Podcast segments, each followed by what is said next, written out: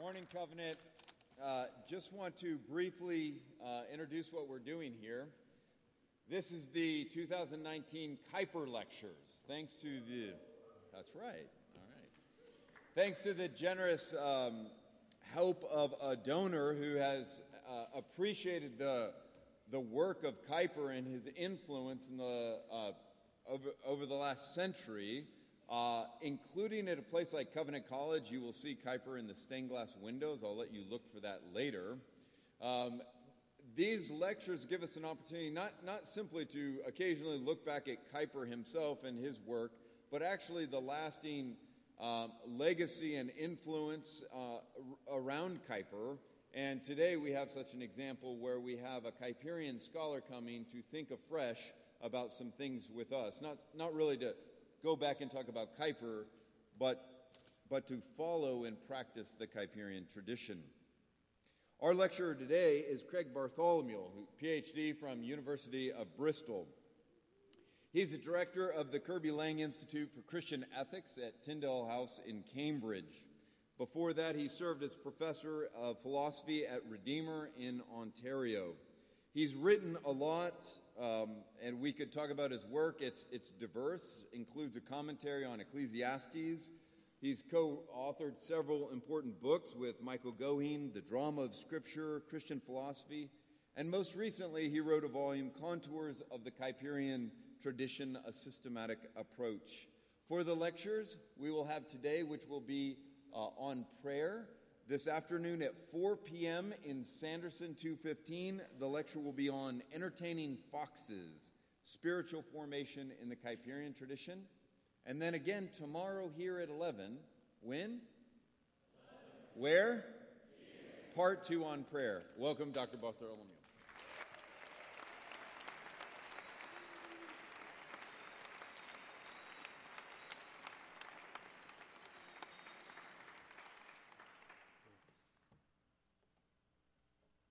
Thank you, Kelly, and it's great to be with you here.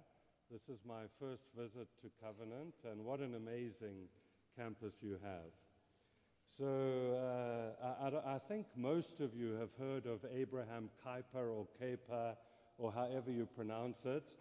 But in case you don't know, he lived in the 19th century and the early part of the 20th century and was truly an extraordinary figure. He was a Dutchman okay, in the Netherlands. And he was a pastor, a theologian, uh, a prolific author, a journalist, a politician. Uh, he became the Prime Minister of the Netherlands. So, an extraordinary figure. And my hope is, and why I'm excited to be at a place like Covenant, is that something of the fire of the kind of vision that Kuyper had is catching hold of you and your lives. So Kuyper had an extraordinarily big vision of the Lord Jesus Christ, uh, the sort of vision that can be encapsulated in what the Spirit does when the Spirit brings us to Jesus. And we make this confession as you find it, for example, in 1 Corinthians chapter 12 and verse 3, Jesu Kurios, Jesus is Lord. And there's a very famous statement by Kuyper that many of you will have heard, but that I like to quote at every opportunity I get, and it's this There is not a square inch of the entire world of which Christ does not say, That is mine. Okay, now my hope is that here at Covenant, that sort of vision is alive and well, and that even as uh, I guess many of you are tired, right? You're heading sort of towards the end of the year. Be assured that faculty are tired too, and, but God is not tired. And so uh, I'm hoping that what I have to say to you over these two days uh, will encourage you and, and nurture you uh, to live for Christ amidst this tired part of the year. Now, the Kuyperian vision that comes out of Abraham Kuyper is rightly exhilarating. But it has, and the psychologists here will understand this expression, its shadow side. And this afternoon, Kuyper wrote a little book called Three Small Foxes. And this was his attempt to identify the shadow side. And he has three foxes that you should not entertain, in your words, uh, in his words, in your vineyard. You've got to chase them out, otherwise, they will damage the vineyard irrevocably. But the one thing that I think is uh, a great temptation with the Kuyperian tradition, and a thing we need to watch for very closely, is that we don't intellectualize the tradition, so everything becomes about what's in our head. And especially in the Reformed, the Presbyterian, the Protestant traditions, this is an enormous temptation.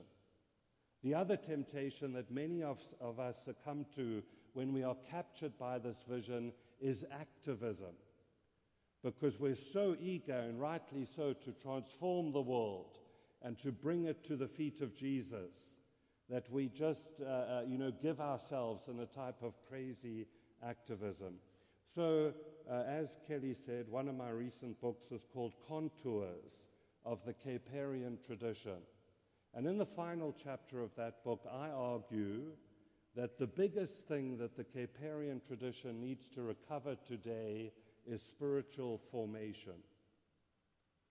Not intellectualism, not activism, but spiritual formation. And that's what I'm going to try and open up for you in the two days that I'm with you here on this fabulous campus. Now, what better way to begin to open up spiritual formation than to attend to Jesus himself? Okay? And so, in this opening address, I want to talk about Jesus and his prayer life and what you and I can learn and should learn from it. Now, as you will know, fires normally blaze in the open, but it is not so with the fire of prayer. It is like a hidden fire whose effects are seen in our humanity and in God's response. We are made for God, and so there is nothing, correctly understood, more human than prayer, that openness towards the living God who has come to us in Jesus. However, because of the glorious hiddenness of prayer, it is often the first thing to go. And my hunch is as you head down the hill, can't wait for the summer, college is becoming a bit wearing, and all this, all those glorious things like exams beckoning you, and the stress and the strain, that the one thing that has probably gone is the practice of prayer. And we settle for less when God wants to give us so much more of Himself. Now, I don't know if you know about the Desert Fathers, they're not really Presbyterian heroes, but they were early Christian monks, okay, who were so disenchanted with what was going on uh, in the culture that they withdrew into the desert. Now, whether you think that's a good thing or a bad thing, and maybe at this stage of the semester you would quite like to withdraw into the desert, but don't do it, okay? And if you do it, I'm not responsible, you understand. So Kelly or your president, they can take full responsibility. But there's a story about, from the Desert Fathers that I love when it comes to prayer. So one of the fathers, and Abba means father, Abba Lot went to see Abba Joseph and said to him, Abba, as far as I can, I say my little office. I fast a little, I pray, I meditate, I live in peace, and as far as I can, I purify my thoughts. What else am I to do? What else, Abba Lot said, can I do? Then the old man stood up, stretched his hands towards heaven, and his fingers became like ten lamps of fire. And he said to them, If you will, you can become all flame. See, we settle for so much less when God wants to give himself to us and give us so much more. Now, how do you become all flame? Through a sustained life of prayer. And how better to regain our desire for prayer at this time in the academic year and as we head into the summer than through a focus on Jesus' own practices. And I just want to draw your attention to two of them this morning. The first is this very simple thing Jesus prioritizes time alone with the Father. Jesus engaged regularly in public worship, but he also makes time alone with God a priority. It is the bedrock, as it were, from which his whole public ministry emerges. And if you want to do a study of this, I'm so delighted to see some of you are going to be praying with the Psalms. But the gospel that foregrounds Jesus' prayer life is the gospel of Luke. And what you will see there at every critical phase in his ministry, he's withdrawing for a night of prayer or he's going into a solitary place. For example, before he chooses his disciples. All of this tells us that Jesus prioritized time alone with the Father and that his public ministry was an extension of this time alone. Now, you know, how did Jesus start his public ministry? Do you remember with the 40 days in the wilderness? And this is particularly interesting to me because us good evangelicals and reformed folk tend to skip over it as an item unique to Jesus' ministry and therefore irrelevant to ours. However, in the history of Christian spirituality, it is often read otherwise, sometimes in remarkably radical ways. So, St. Anthony, one of the earliest monks, took this phase in Jesus' life as an inspiration to head for the desert and not to spend 40 days there, but to spend the next 20 years there in an old fort in which he barricaded himself. Now, even without such a radical reading of this element in Jesus' narrative, we can plainly see that the 40 days is an example of an extended period of solitude that may not have been atypical in Jesus' devotional practices. And it is this solitude that I want to draw to your attention. Whether it is 10 minutes, half an hour a day, or 40 days, and what the tradition of Christian spirituality tells us, this is essential if we are to become all flame. And so Louis Bouyer says this about solitude solitude alone allows man, he doesn't, okay, we can say the human person, to discover and so to face all the obscure uh, forces that we bear within ourselves the person who does not know how to be alone does not know either what conflicts there are in the depths of his or her heart, conflicts which he or she feels that he or she is incapable of untangling, even of touching. Bouyer says solitude is a terrible trial, for it serves to crack open and burst apart the shell of our superficial security, securities.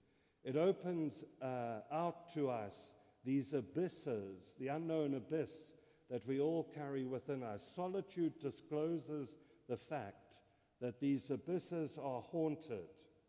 It is not only the depths of our soul, unknown to us, that we discover, but the obscure powers that are, as it were, lurking there, whose slaves we must inevitably remain so long as we are not aware of them. In truth, this awareness would destroy us if it were not illuminated by the light of faith.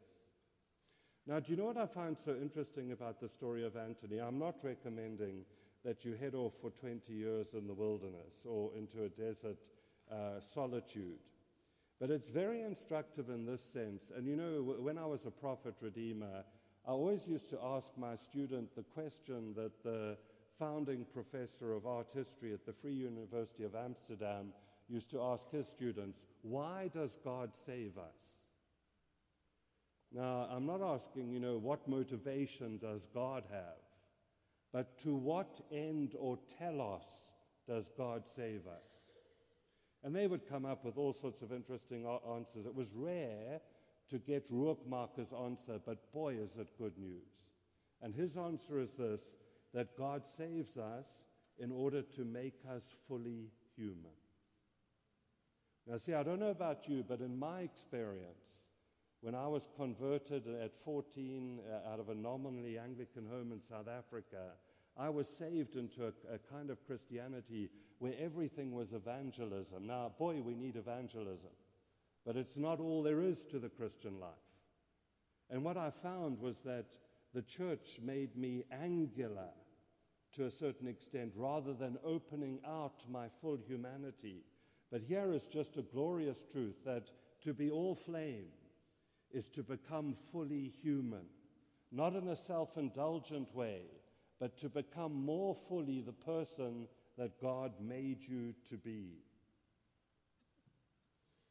Uh, Henri Nouwen, Henri Nouwen says that we learn from St. Anthony that we must be made aware of the call to let our false, false, compulsive self be transformed into the new self of Jesus Christ. It also shows that solitude is the furnace in which this transformation takes place. Finally, it reveals that it is from this transformed or converted self that real ministry flows. Now, if all this sounds to you a bit too medieval, and you're thinking, why did they bring this Anglican in to speak? Let me reflect on an example Nouwen uses of our false self. He refers to our busyness, our endless activism, as a great indicator of a false self. Now, do you know what I learned from Eugene Peterson, who's one of our greatest Reformed thinkers in the area of spirituality? And this boy is devastating. Busyness is a sign of laziness. Peterson says this of the excessively busy pastor. The word busy is, not the sim- is the symptom not of commitment but of betrayal. It is not devotion but defection. The adjective busy set as a modifier to pastor should sound to our ears like adulterous to characterize a wife or embezzling to describe a banker. It is an outrageous scandal, a blasphemous affront.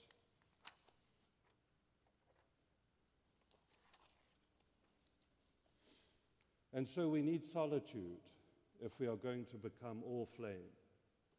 We need solitude if we are going to create the space for the Spirit to do deep work inside us and to dismantle our false selves so that our true selves can emerge and we can become fully human.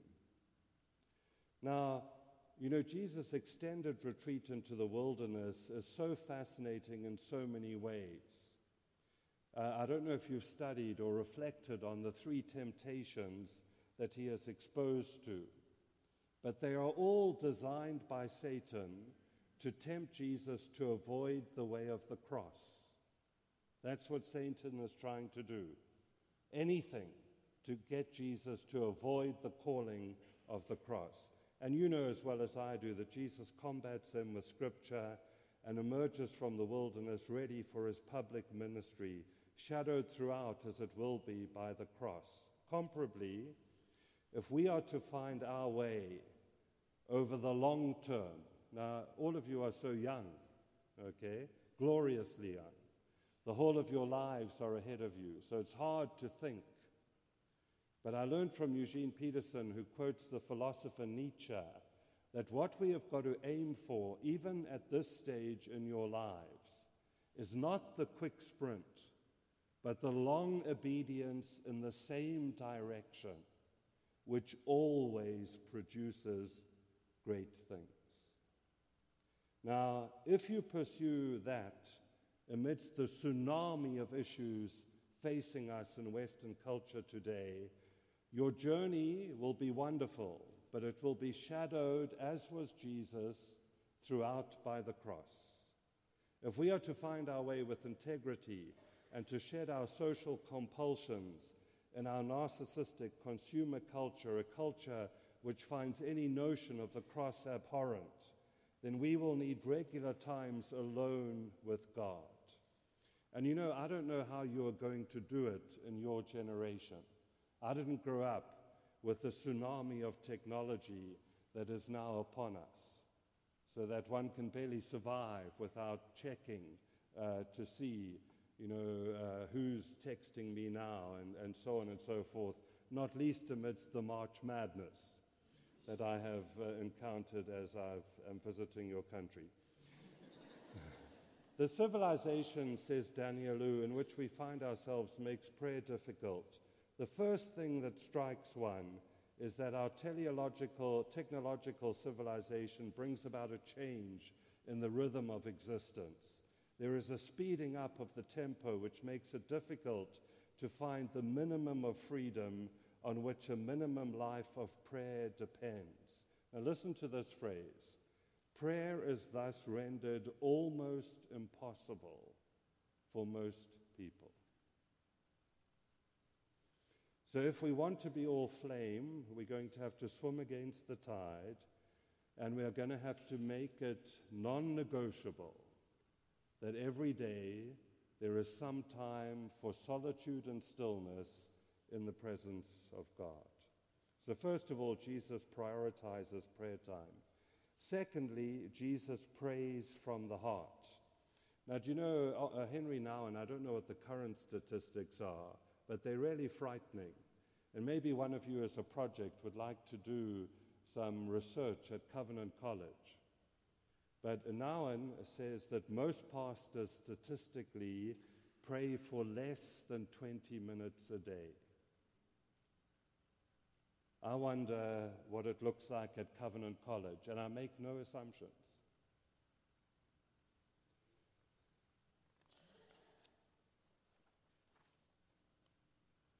Now, for Jesus, prayer is not just thinking about God.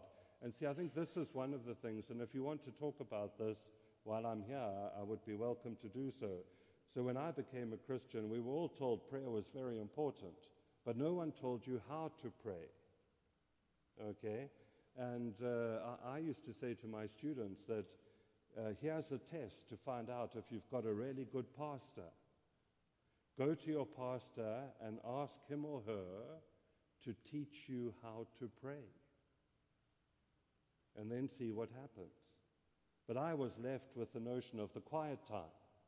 And then we reduce prayer to some kind of intellectual reflection on Scripture. And then the long list, you know, bless Auntie Betty, and then there's Uncle Jack, and so and so's dog, and this other person, and so on and so forth. But for Jesus, prayer is far from just thinking about God and speaking to God. Prayer is communion, and it is from the heart.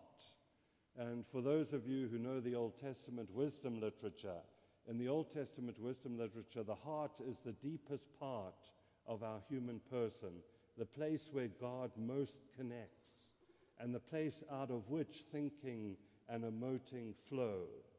And there, there are two places, I think, that really draw this home to us Luke chapter 10 and chapter 11.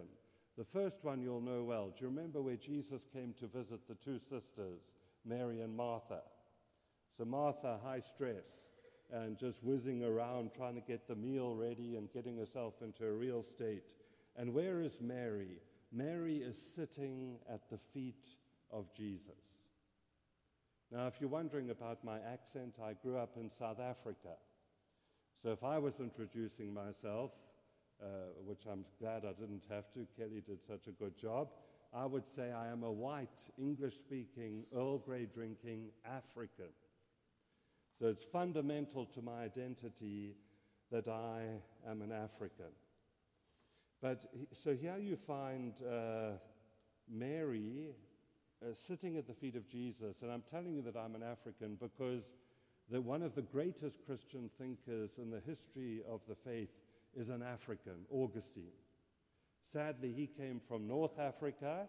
If he'd only come from South Africa, we would have had none of the problems and challenges in the history of the church.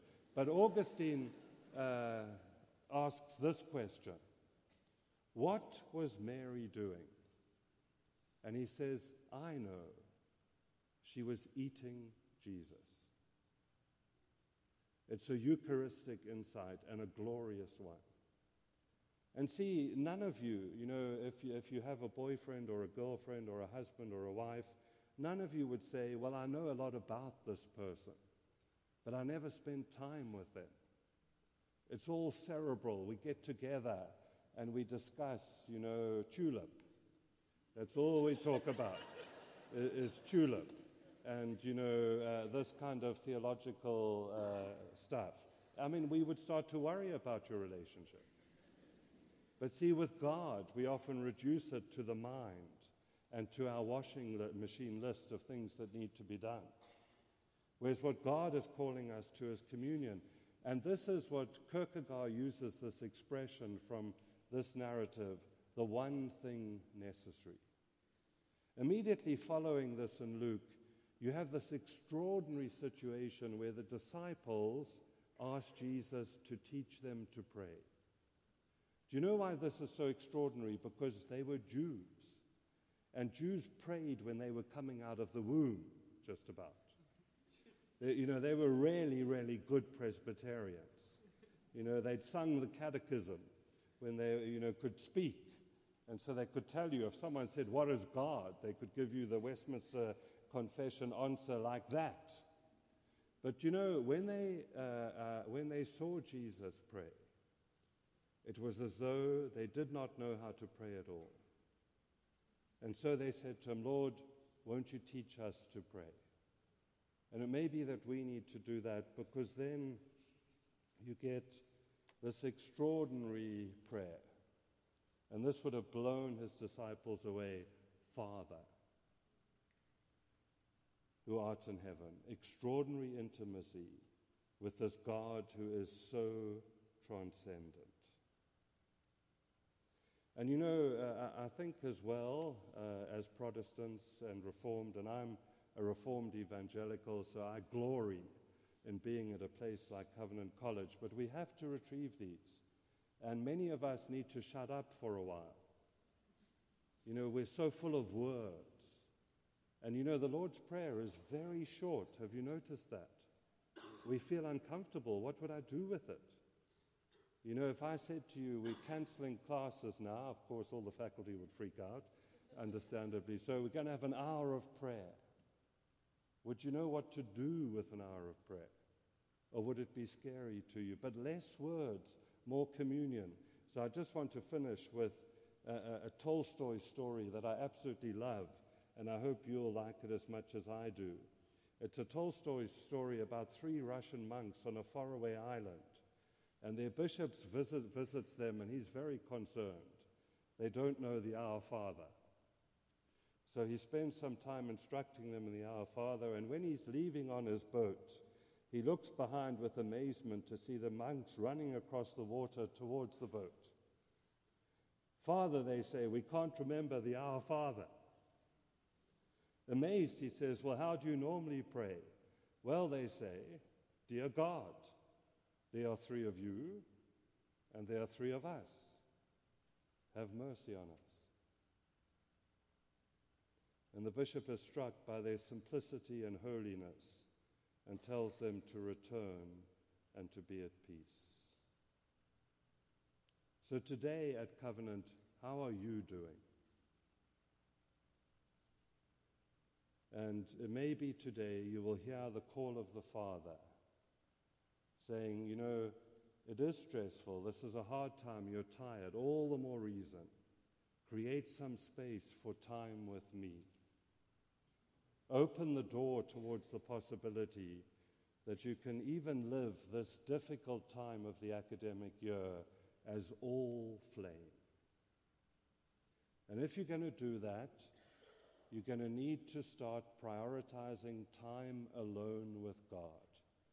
Some of you will have to start with five minutes, others 10 minutes, others maybe can do half an hour. But don't go for too much, just a little bit. Come to stillness, a verse of Scripture, and open yourself to God for that time. Follow Jesus.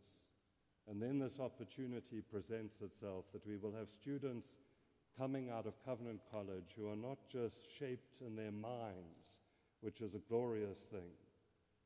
But we will start to see students emerging who are all flame. Amen.